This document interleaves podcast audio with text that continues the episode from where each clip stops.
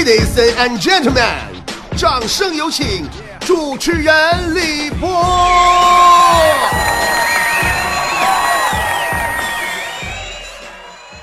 如果你们爱我，就多多拍拍我；如果你们爱我，就多多的亲亲我。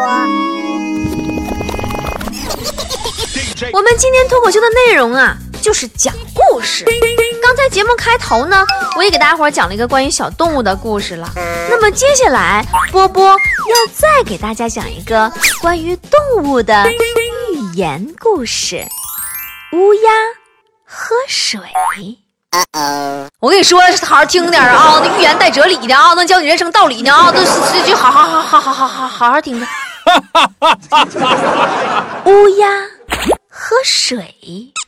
这话说呀，从前有一只乌鸦，它口渴了，看见路边有个瓶子，瓶子里水不多，瓶口又小，怎么办呢？聪明的乌鸦就把小石子儿一颗颗叼到了瓶子里。等水快漫到了瓶口的时候，一个老太太弓着腰走了过来，倒光了石子儿，把瓶子捡走了。听到这儿，肯定有人问了，说咋还出了个老太太把瓶儿给捡走了呢？咋预言里还出捡破烂的了？我朋友们，我这是新版的乌鸦喝水。你知道什么是现实吗？现实就是这样的。有的朋友说了，说波波，你净讲那个三岁水平的，你太肤浅了。有能耐你跟人讲个五岁的，有点高度难度的。那好吧，接下来呢，我为大家讲一个大灰狼和小白兔的故事吧。上来听点啊，这这故事也挺好啊。话说呀，从前有一只大灰狼。想吃小白兔，就来到小白兔母女俩的家门口。啊，这么说母女俩怎么好像不像大灰狼，有点大色狼的意思？哎呀，反正就是这个大灰狼啊，来到这个小白兔母女俩的家门口，开始敲门。大灰狼一边敲门一边唱：“小兔子乖乖。”把门儿开开，快点儿开开，我要进来。小兔子听到以后，连忙去开门，来了，二爷，哪阵风把您给吹来了？可是就在这个时候，兔妈妈一把把小白兔给拦住了，并对小白兔喊道：“不许开，他是大灰狼。”于是，大灰狼在门口感叹道：“哎，骗一个小女孩容易，骗一个老娘们儿可真难呐！”哎，这个故事好冷啊！算了，我们还是给给你们换一个故事讲吧。呃，我还是给你们讲一个三只小猪的故事吧。说呀，说从前有三只猪，一只猪呢勤奋无比，早起晚归，田间劳作。两只猪呢，却懒惰异常，靠勤奋小猪接济着过日子。日子一天天的过去，某一天，猪神下山了。猪神发现了这三只小猪，见他们一只勤奋无比的干活，另外两只却在猪圈里睡大觉，于是非常生气。怒吼着，一个雷就劈死了勤奋的小猪，说：“你作为一只猪，你竟然勤奋的像一只牦牛一样，太过分了！你出卖了猪的灵魂，去死吧！” 我讲到这儿，可能有朋友说了：“说李博，你是不是今儿你搁这儿？”专门给幼儿园孩子们讲小动物的故事来了，咋？幼儿园专题呀？上一点？我要是在幼儿园里这么给小朋友讲这样式儿故事，那不得让园长给我开除了哇？不过话说回来了，我还真是曾经在幼儿园工作的时候被园长开除过，但不是因为讲故事开除的啊，我是因为一次评选下岗的。啊，有一回嘛，我吧那时候吧在幼儿园工作，嗯，当阿姨啊，园里吧就办了一个让小孩儿投票选举最喜欢的老师的活动。朋友们，我一点不扒瞎。我是唯一一个得零票的，后来我就自动下岗了吗？我就纳闷啊，用啥呀？我没事就给孩子们讲故事，你看我这故事讲多好。乌鸦喝水，我跟你说，好好听啊！哎，这谁能讲成我这样？这效果对不对？孩子们精神的，他们可爱听了。你说我这教学方法这么受欢迎，为啥评选最喜欢的？老师，那孩子们就不给我投票呢。后来我就私下就问了几个孩子，我说：“你给我滚！你怎么不给我投票呢？怎怎什么意思啊？不开面呢？”完，这帮孩子也是，也说实话，异口同声的告诉我，是因为呀，我没有另一个老师长得好看，个儿还没人高，皮肤也没人家白。这帮败家孩子。太注重外表，所以说朋友们，我的特长啊，也只有在广播里边给成年人们施展一下子。起码在这里，我能得到一个好评哟，亲。因为在这里，你们只能听到我的声音，根本看不到我到底白不白哟，亲。其实就是，说实话，小孩儿嘛。小孩子们审美观还没有发育完全成熟，其实姐还是个挺标致的美人的。呃，没事，我自己错错的就习惯了。哎呀，就那时候我在幼儿园呐当阿姨那咱呐，没少给那帮败家孩子们讲故事，就比如小鸡小鸭的故事啊，比如给他们讲啊，说从前呢有一只鸭子，还有一只母鸡。有一天呢，鸭子娶了母鸡为妻，可是婚后的生活并不幸福，原因是母鸡疑心、嫉妒心太重了，成天纠结于一些小事儿，放不开。思量很久啊，鸭子决定跟母鸡离婚。当听完鸭子的离婚理由，母鸡猛的一个巴掌就摔了过去，哼！你个臭不要脸的！作为一只鸡，你还不让老娘小肚鸡肠了吗？孩子们根本听不明白我在说什么，于是我就给他们换了个故事，我给他们讲公鸡和母鸡的故事。说呀，说有一只公鸡，一只母鸡一起在家看电视，母鸡怀孕了，突然肚子疼，对公鸡说：“哎呀，老公。”人家肚子好痛哦，可能是胎动了。公鸡说：“你有病啊！你那叫胎动啊，你那充其量叫蛋疼。” 哎呀，鹏鹏，我我说实话，我讲到这，我自己都不好意思了。我觉得我要是园长的话，我都会开除我自己。又公鸡又母鸡又鸭子的，不知道还合计我掉家禽圈里了呢。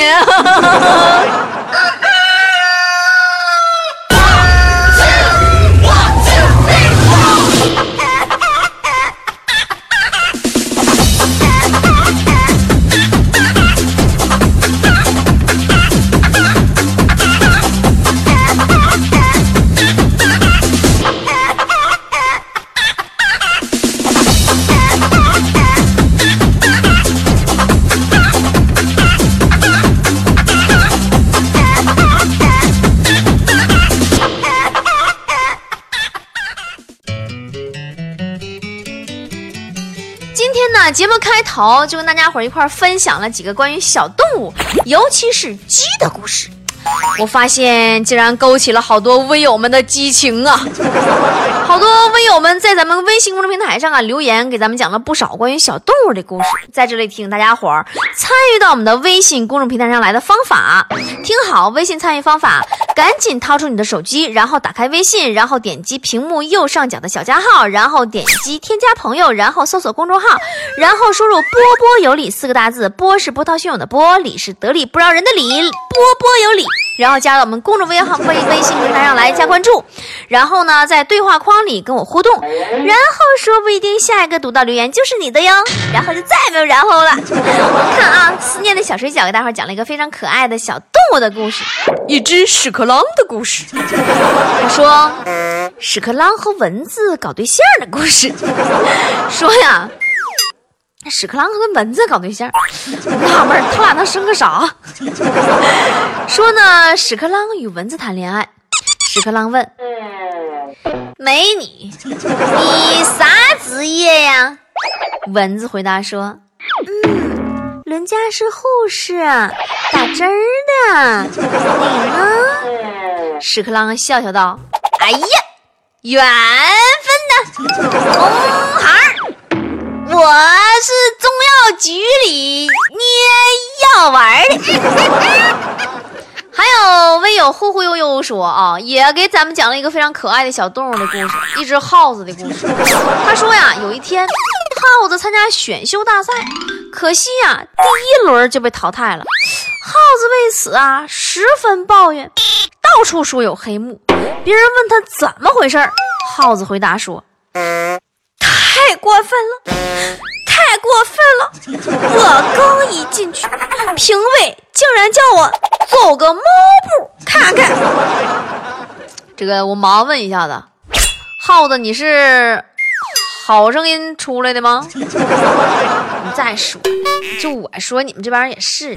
你这发的玩意儿吧，不是屎壳郎就耗子。你们再发动物的故事，能不能让动物们离下水道远点儿？你得跟姐学呀，归家禽类不就完事儿了吗？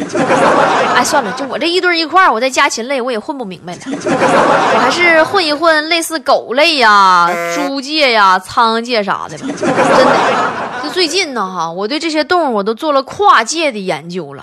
我了解了他们的行规和原则，呃，我想，莫非这就是传说中的跨行业学术研究？你看哈，我每天呢就在鸡舍呀、狗窝呀、猪圈旁边啊，我就溜啊，我就偷听他们对话，我就发现呢，这些动物们呢还是挺有性格的，就比如说这个小狗。有一天呢，在狗窝里就问他狗妈说的：“妈妈呀，妈妈，我们为什么对主人那么忠诚呢？”狗妈说：“傻孩子，对自己的主人都不忠诚，那还算条狗吗？那我们不就变成人了吗？”啊，这我一合计，也对，只有人。才干这样的事儿呢？还有那猪们，那天我就听小猪羔子问老母猪们，说的妈妈呀，人那么有能力，为什么还要伺候我们呢？老母猪说：“儿子，这就是人的聪明之处啊！虽然我们现在衣食无忧。”但我们是以生命为代价的人类呀，伺候我们是为了吃我们的肉，先付出，再索取，先做孙子，后当爷爷呀！哎，朋友们，我一琢磨也对呀，这是咱们人类最擅长做的事儿啊。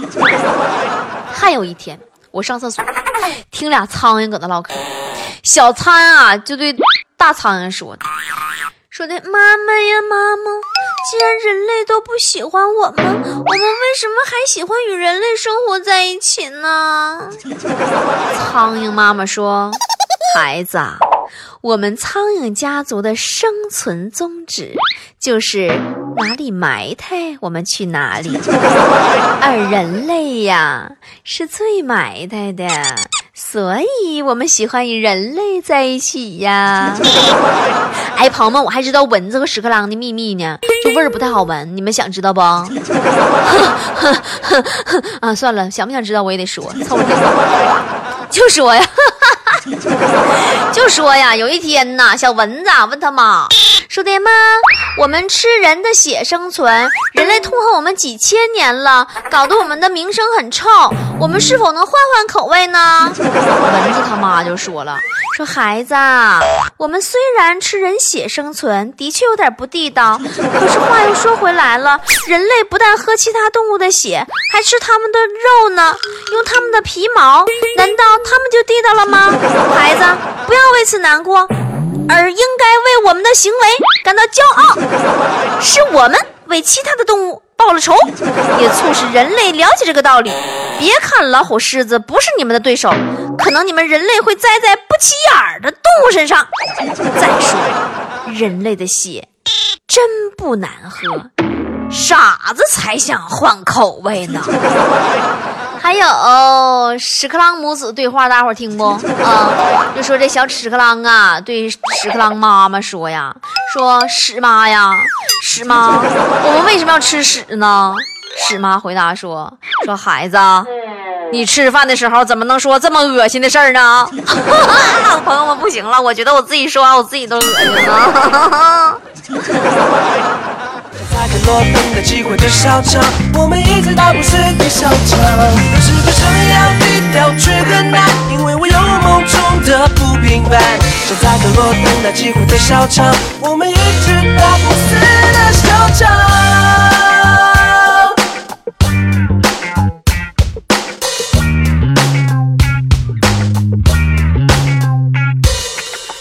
欢那里的装潢，还有后现代那面墙，生锈的小方栓有种斑驳特殊的美感。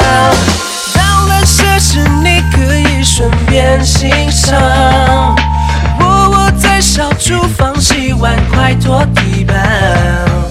等乐团组成喝多了啤酒罐，温水烫